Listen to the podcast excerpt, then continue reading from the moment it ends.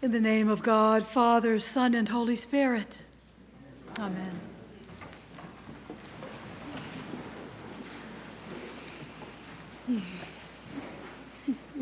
oh my.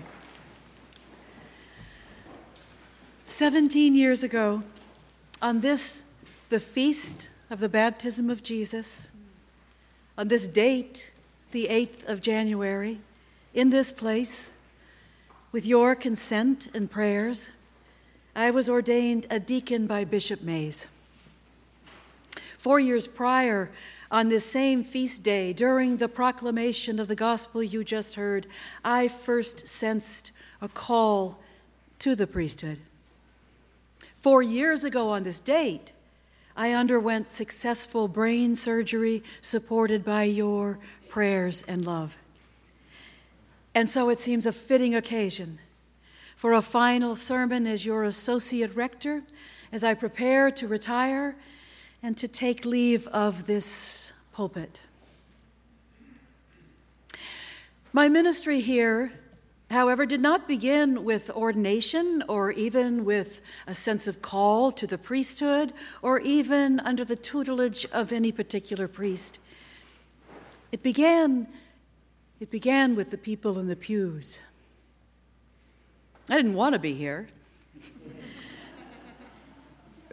For several years, parishioners had invited Elliot and me to worship with them at St. Paul's Episcopal, Episcopal Church, and for years we said, no thanks. there came a day, however, when I suffered the odd and shocking sense that I wasn't quite fully alive, that there was a spiritual dimension to life that I wasn't living into. My friend Elaine, one of those who had tried to get us into St. Paul's, saw this as the perfect opportunity, which annoyed me. This was about spirituality, not religion, I told her. It was about exploring my own relationship with whatever divinity there may be. Besides, I told her, there was no way I was going to give up Sunday mornings. so she dragged me to a Wednesday service at St. Martin's where I slouched like a sullen child in the back pew until the preacher said the most curious thing. He began his homily by saying that the church in the Western Hemisphere has it all wrong. That relationship with God isn't personal, it's communal. Elaine poked her elbow into my ribs, and I sat up straight. Even so, it wasn't the sermon that made the difference. It was the dozen or so people gathered together over lunch in the middle of the week. It was the way they gave themselves to the prayers, to the singing, to one another. It was the way they shared the bread and the wine.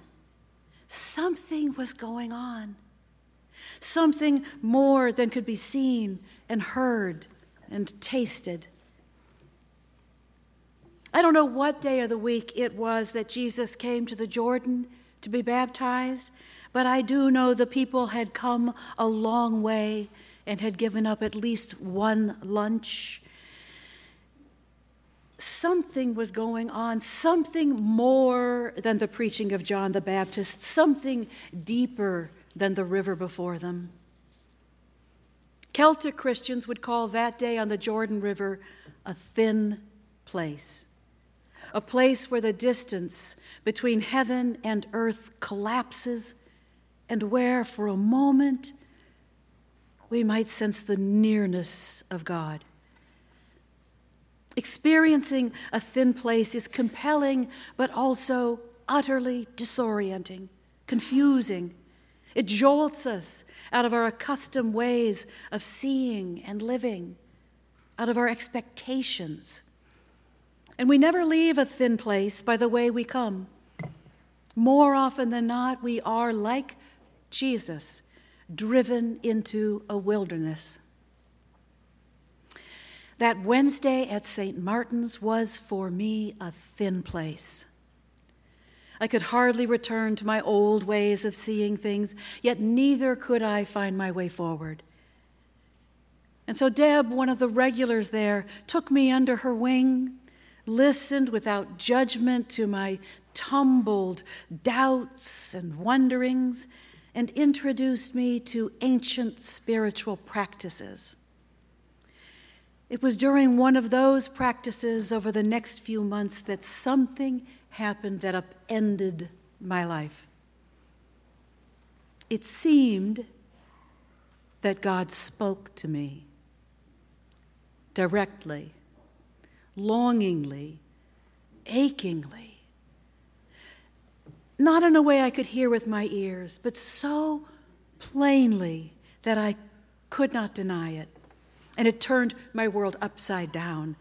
I was so disoriented for a couple of days that Elliot, quite understandably, was worried that I had gone off the deep end.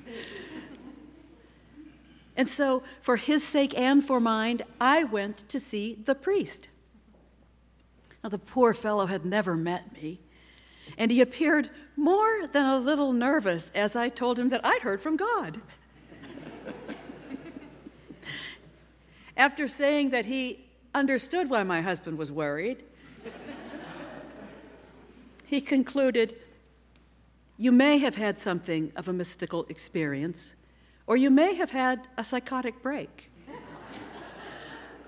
Only time will tell. One will bear fruit, and the other will lead to disintegration. His response was true, biblically and theologically astute, and I have kept it in mind ever since. But it didn't help much at the time. And so I returned to Deb who listened to my story of the inbreaking voice of God. And she did not furrow her brow as the priest had. Instead, she threw her head back and laughed out loud. Oh, yeah, I've been there. Sometimes it happens like that. She then introduced me to the desert spirituality of, of our mystic mothers and fathers who were probably all a little crazy and yet bore lasting fruit. With that, I felt the ground stabilize under my feet. feet. I could return home changed, to be sure, but functional once again. And that was 33 years ago. A lot has happened since then, and along the way, I've learned a thing or two.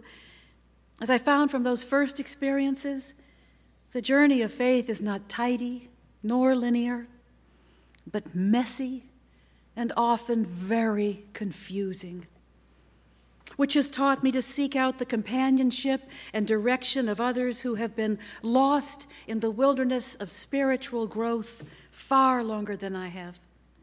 People familiar with some of the landmarks and the landmines people who have developed new sensibilities for finding their way and for meeting God in the most inhospitable circumstances of their lives. And occasionally, I've been that guide for another. As I, began to un- as I began to understand on that first Wednesday at St. Martin's, coming to know God and something of our true selves is a communal practice. Discovering authentic service and ministry, exercising faith, finding love, peace, and joy is something we can only do together. That in turn means being vulnerable, vulnerable to God and to one another. Vulnerability is essential and inevitable on the journey of faith. It's always a bit scary to be vulnerable because we have no idea where it will lead us or what people will think. After all, on that day at the Jordan, didn't John suddenly find himself off balance, challenged, and uncertain when Jesus stepped out of the crowd and asked to be baptized? I need to be baptized by you, and do you come to me? When you think about it, John could have said, No, this isn't right. But he didn't. And when Jesus stepped into the water that day, I like to think he didn't know exactly what would come next, but only that somehow, allowing himself to be submerged under that muddy water was the first next step into the life God desired for him. I can't help but wonder how initially disorienting it may have been to hear God speak so directly to him even for these two, John the Baptist and Jesus, there can be no act of faith without vulnerability.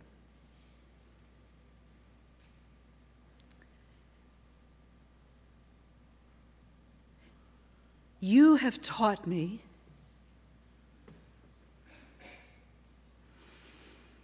You have taught me the profound gift of vulnerability by both receiving mine and by sharing yours. We have prayed for one another in the midst of anxiety, fear, loss, hope, and joy. We have shared our doubts and exposed our growing edges. We have aired our grievances in mutual respect. We have challenged one another while remaining connected in Christ. Together, we have taken risks in caring for those outside our doors. As I look back, what I see is like that day on the Jordan when all who were there laid themselves open. We find that God is with us. God is always with us. But there are some times when God feels nearer than others. For me, St. Paul's is a thin place, a place effulgent with God's presence and love. And again, we never leave thin places by the way we come. So I will take my leave above all else with the deepest gratitude. I am grateful for what I have experienced and learned from the people in the pews over all these years.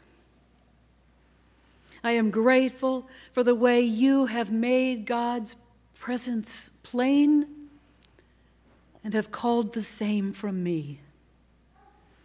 I am grateful that that has given me the confidence and the faith to trust that my leaving will open new ways for each of us to continue to become who God has meant for us to be. And I'm grateful to know, as well as I know anything in my life, that even as I leave, I can go nowhere but that you are with me and that I am with you. We are bound together by holy and tender ties. May God bless the ground between us. Amen.